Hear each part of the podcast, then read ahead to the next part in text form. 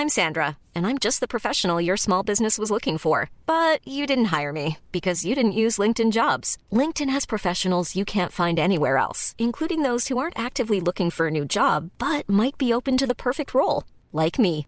In a given month, over 70% of LinkedIn users don't visit other leading job sites. So if you're not looking on LinkedIn, you'll miss out on great candidates like Sandra. Start hiring professionals like a professional. Post your free job on linkedin.com/people today. Burrow's furniture is built for the way you live. From ensuring easy assembly and disassembly to honoring highly requested new colors for their award-winning seating, they always have their customers in mind. Their modular seating is made out of durable materials to last and grow with you. And with Burrow, you always get fast, free shipping. Get up to 60% off during Burrow's Memorial Day sale at burrow.com slash ACAST. That's burrow.com slash ACAST. burrow.com slash ACAST. It's Tuesday, July 13th. From the Recount and iHeartRadio, this is the News Items Podcast, bringing you analysis and interviews based on my newsletter, News Items. Last week, gunmen stormed the home of Haitian President Jovenel Moise, tied up his guards, housekeeper, and butler, and proceeded to shoot him dead. Not surprisingly, the assassination has rocked the poor and already unstable nation. The Biden administration has rejected the acting prime minister's pleas for American troops to help stabilize the situation, while gangs financed in part by politicians go to war with one another. In order to better understand the situation in Haiti, I spoke with Amy Wilentz, a journalist and author of two great books on Haiti The Rainy Season, Haiti Since Duvalier, and Farewell, Fred Voodoo, a letter from Haiti. She's been covering Haiti since 1986. A 2020 Guggenheim Fellow, she teaches in the literary journalism program at the University of California, Irvine. Hello, Amy. Thanks so much for joining us on the podcast. Thank you so much, John, for having me. Our listeners, I suspect, read about Haiti last week and thought to themselves, what in the world is happening there and why did it happen? I guess the frame of this is where did things stand before the assassination? What happened in the assassination? Who was involved? So on and so forth. And then what happens next? So let's start with where did things stand prior to the assassination? So things were not good in Haiti prior to the assassination. And basically, President Moise had led Haiti further down the hole of chaos with really a very irresponsible, negligent, I mean, more than usual, uh, negligent right. rule of the country. He paid no attention to social issues and economic needs of the people, while also paying a degree of attention that at first one thought was just irresponsible and then seemed like maybe it was a program of destroying the institutions of democracy the legislature was basically disbanded because he never called elections during his time in power. So there were there are 10 senators remaining in what was a vibrant, if kind of argumentative, shall we say, legislature. Um, he fired judges summarily when they did things he didn't like, uh, very high handed manner with the mechanisms of, of governance so that by the end he was ruling by decree. There were no mayors in the country other than ones he had appointed, no mayoral elections. The Supreme Court was a thin shadow of itself. So he was en route to being a dictator. I think that scared some people. So let's talk about the gangs under his leadership, if you want to call it that. Okay, the gangs. So the gangs are a, a reflection of this abandonment of responsibility by Moise they could just come in. And I would say there are about maybe 20 or so known gangs on the streets of Port au Prince, plus um, now amalgamations of gangs that have gotten together to make a broader coalition in certain places. And they're very powerful. And that's a big problem for Haiti going forward after the assassination of Moise. It was a big problem for Moise, too. There is money to be made in Haiti. There's transshipment of drugs, there's drugs on the ground there is the port, there are the banks, there is customs, there are places to make money. And it is widely believed by Haitians that people were running the gangs, that it wasn't just like young boys with a bad attitude who came out with AK 47s and other heavy weaponry and vehicles to become these kidnapping gangs on the streets of Haiti. No, it was not just a bunch of shantytown kids. It was shantytown kids being run by someone. It was former police officers, some disgruntled, some just mm. wanting to have something to do that paid them some money to run their families too. So we come to Wednesday night in the middle of the night, and the president is shot, I guess, whatever, 12 or 14 times or something, uh, including one right between the eyes, as they say. Who did it? What happened? Oh, if I only knew. then I would be the most important person in Haiti. And I can assure you that the most important people in Haiti know who did it. Right. But I don't know who did it. So let's put that right up front. I don't know who did it. I have my suspicions, of course, and there's a huge amount of rumor and conversation going on in Haiti about who might be the intellectual authors, as we say, of this assassination. Because almost certainly, although not certainly, the person who invented the idea of this was not on the ground doing it. Right. That said, everyone in Haiti is saying, like, how come all of a sudden the Haitian police can find suspects? They've never found a suspect before. Right. Two people were killed eight days before Moise was assassinated. Two people, very prominent people, one a journalist, one a human rights advocate, an opponent of the government, very outspoken person. Two 33 year old, you know, rising stars in Haiti were assassinated on the streets in the middle of a night. Nothing was done. No, you know. Right. There were expressions of sadness by certain people, but nothing was done. Right. And before this, there's the head of the Haitian bar who was killed. There's a very popular pediatrician who was killed in a kidnap attempt. Nothing, nothing, nothing. All of this impunity in Haiti. And then suddenly they catch 18 people who are responsible for this, and they're all foreigners. And and it's just the simplicity of it, it, it turns it into a lie and and most people believe that they are not the people who did the assassination in fact there seems to be i can't say that it's definitely real but there seems to be a video of the colombian team who are constitute the 18 and a few more still right. at large who have been sort of accused of this crime right these colombians apparently arrived almost an hour after the body was cold.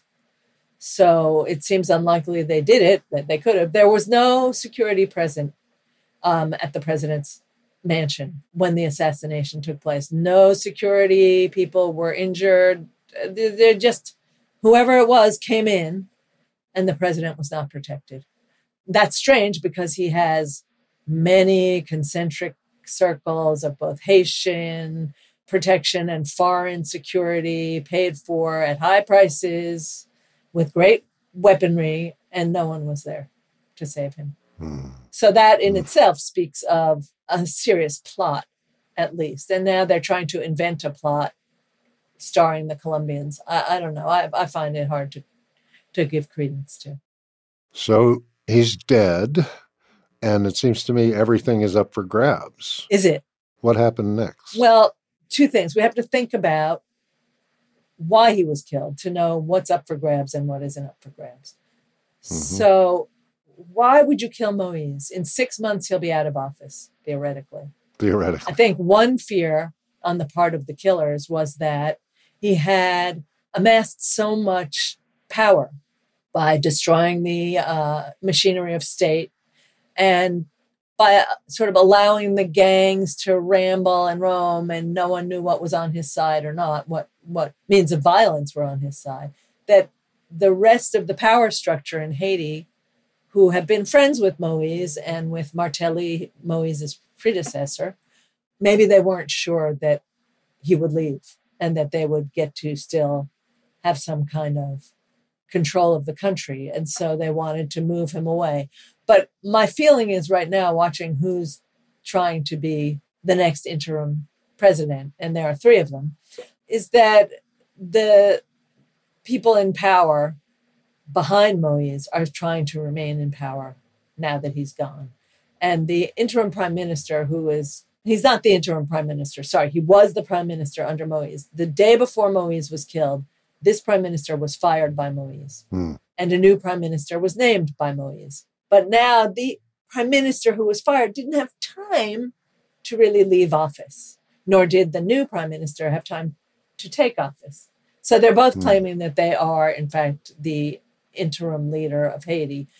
But one was still in the prime minister's seat. That's Claude Joseph. And he is right now, I don't know if today he is, but yesterday he was accepted by the Foreign Diplomatic Corps and the Friends of Haiti and the Americans as the interim leader because they just don't know what to do, you know. And then there's Right. also a guy who's the president of the Senate, which is 10 people now, a 10 person Senate, a minion, hmm as I wrote recently in The Nation.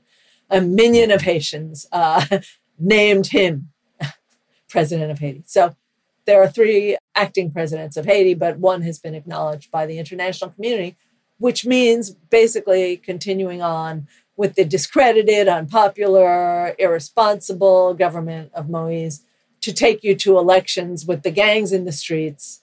Uh, It's just like unthinkable, but it may be the way we're going to go.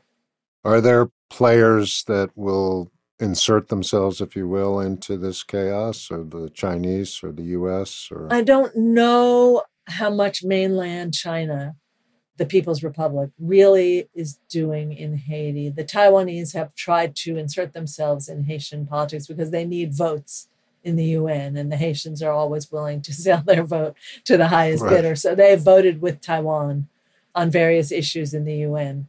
And that's how a couple of the Colombians ended up running to the Taiwanese embassy. Who knew? I mean, most Americans say to me, like, what? There's a Taiwanese embassy in Haiti? Well, yeah. And that's the reason. Right. But the biggest actor on the Haitian scene in the international community is really the United States. Then, after the United States, there's also the Organization of American States, the OAS, and the UN. Mhm. Those are the three biggest. Then the French, the Spanish, the Dominican Republic, all sorts of other friends, ostensibly, of Haiti. Mhm. But are they friends of the Haitian people? This we cannot say. All right, we're going to take a quick break and we'll be right back with Amy Wilentz.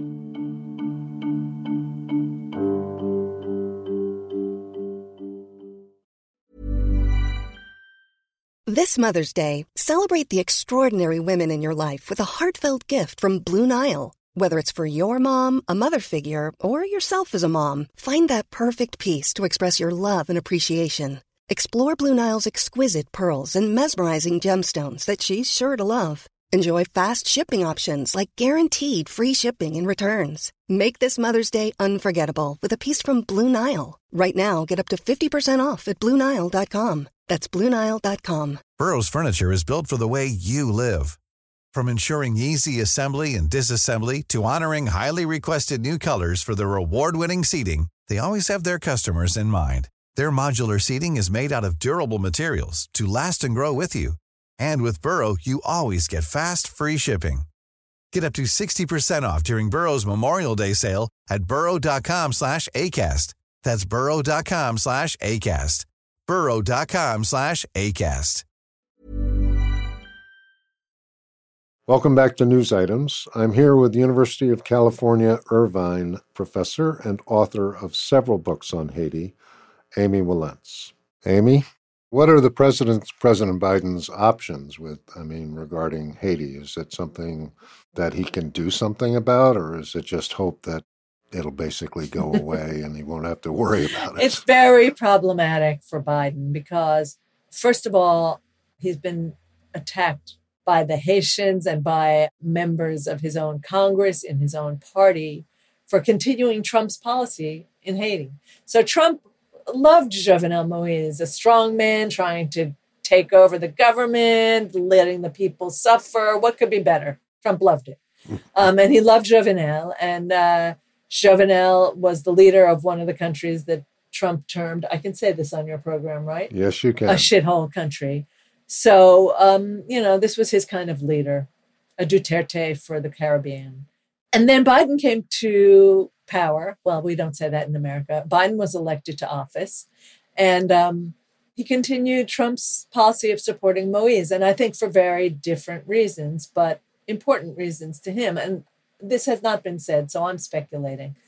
But I think after coming to the presidency in an election that was so fiercely contested that January 6th happened, Biden felt uh, a little reluctance at sort of pushing Moise and enabling Moise's opponents, since Moise was an ostensibly elected president of a country. Right. Even though Moise had continued to rule past the end of his term in office, debatable, but but certainly arguable. Mm-hmm. I think Biden felt like, oh, it's Haiti. What you know, I have to push a right. president out of office. No, let's just let it run its course.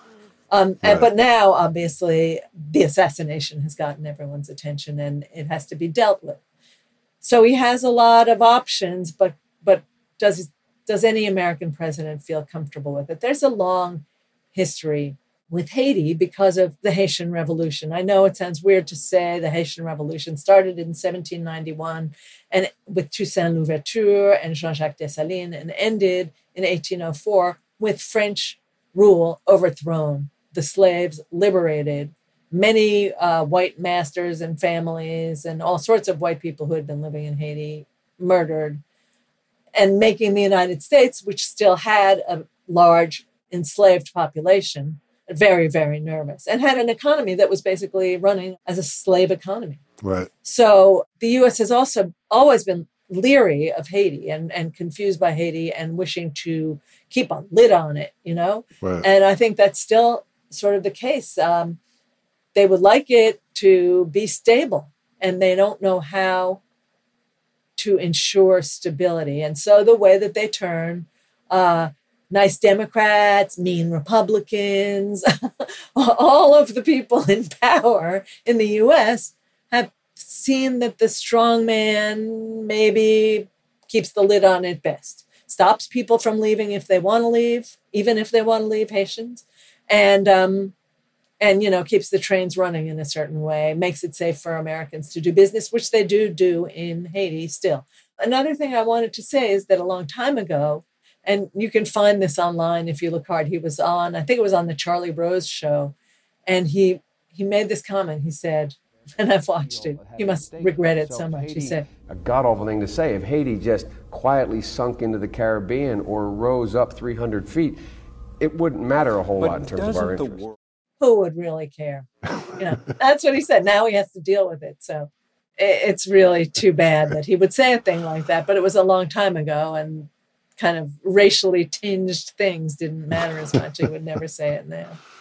So, in in terms of what happens next, is there a political calendar? Is there something that you know the listeners can say? Okay, I read Amy Wilentz about Haiti.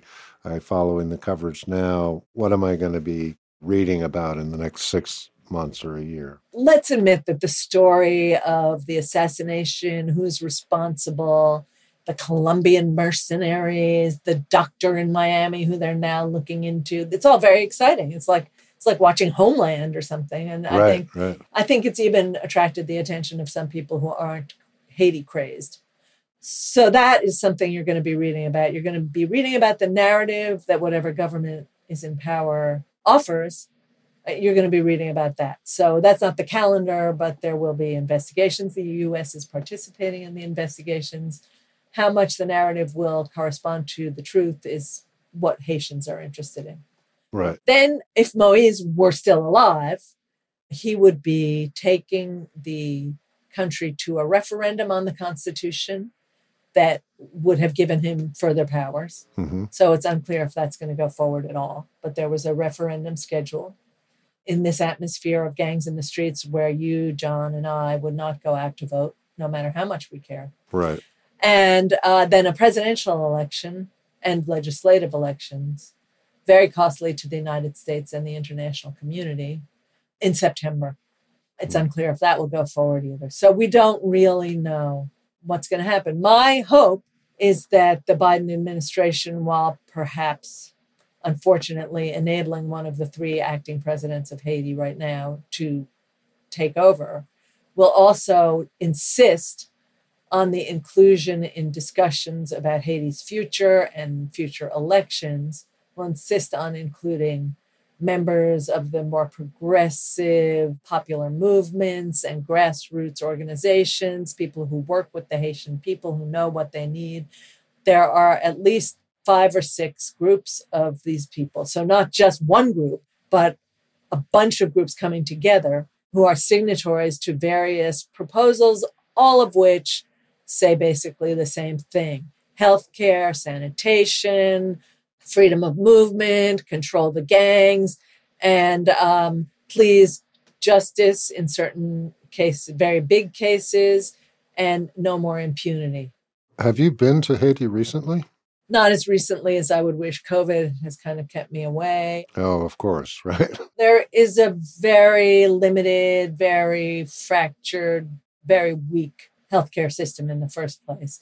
Um, right. Beds are limited even before COVID. Sometimes you'd go into the hospital, two people who don't even know each other are sharing a single cot, basically. We still don't know how many people have been affected by the disease, but now people seem to be getting it. Like people know people, everybody knows someone. Uh, before that wasn't the case. The government doesn't count the cases the hospitals do, but it's an ever changing ranking of hospitals who are counting. It's hard to know what's really happening in Haiti. But one thing we do know for certain is there are very few ventilators to help patients with respiratory problems. And there's always a situation with providing oxygen in Haiti. There's a lot of tuberculosis in Haiti in general. Mm-hmm. So they need oxygen in Haiti, and people are always scrambling for oxygen in the healthcare system. Now it's even harder because one, there's less oxygen coming in, there are fewer tanks. And then to transport the oxygen is dangerous. To go out on the streets right. is dangerous. So you don't want to send your personnel out to get oxygen, even though you're in desperate need. And but I was there in December of 2019 is the last time I was there, and the gangs were rampant at that time, actually. So I was going to ask you, where did you feel I don't know what the word is, insecure if you went insecure. out to get coffee or whatever? Uh, insecure, yes. I felt insecure. I was much less mobile than I have been in the past. I, you know, I used to be a person who did everything in Haiti. I went into the shanty towns, I hung out on the streets of downtown. And now you can't do that. You're just a target for these gangs, and it's too scary. The gangs are too serious. They're not kidding right. around. Uh, you can be taken. It doesn't matter if you're a foreigner. And if you're a foreigner, the ransom demand is ridiculous. And you right. can be killed, and, and people have been killed. So I was a little unwilling to be my uh, former liberated self in Haiti. And, and I hated it because it makes reporting very difficult. I can imagine. Yeah. So are you writing about it in long form again or no? Thinking about doing another book? Or? No, they can't make me do that. well, they can. no, they can't. After they the give you a lot of money. No, and they never give you a lot of money for a Haiti book. Well, if, this is if true. you can live this through the uh, through the contract, it's a miracle.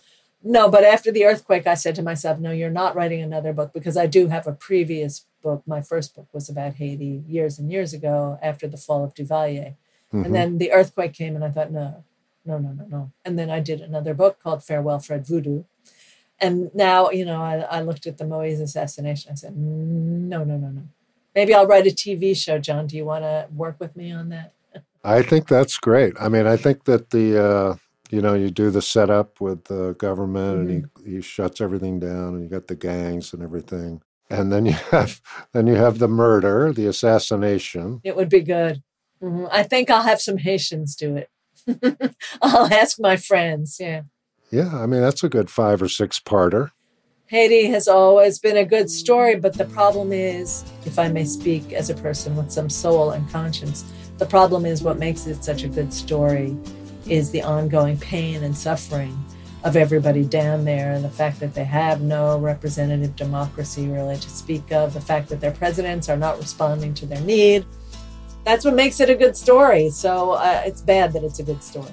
Yes, it is. Amy, thank you very much for coming on the podcast. It's been great to have you.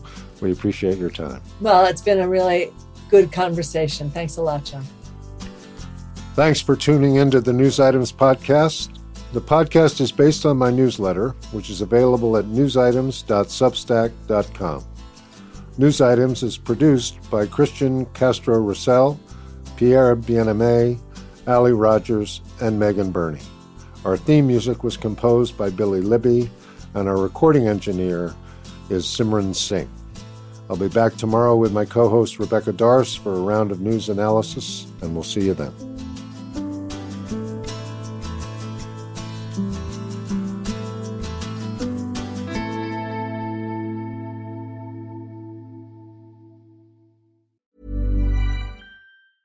Normally, being a little extra might be a bit much, but not when it comes to healthcare. That's why United Healthcare's Health Protector Guard fixed indemnity insurance plans, underwritten by Golden Rule Insurance Company, supplement your primary plan so you manage out of pocket costs. Learn more at uhone.com. When you make decisions for your company, you look for the no brainers. And if you have a lot of mailing to do, stamps.com is the ultimate no brainer. It streamlines your processes to make your business more efficient, which makes you less busy. Mail checks, invoices, legal documents, and everything you need to keep your business running with Stamps.com.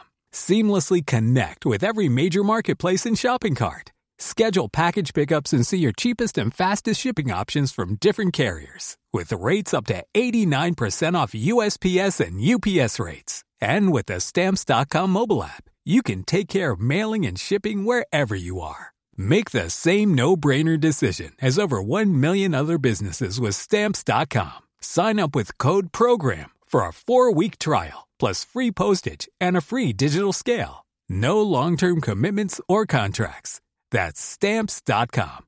Code program.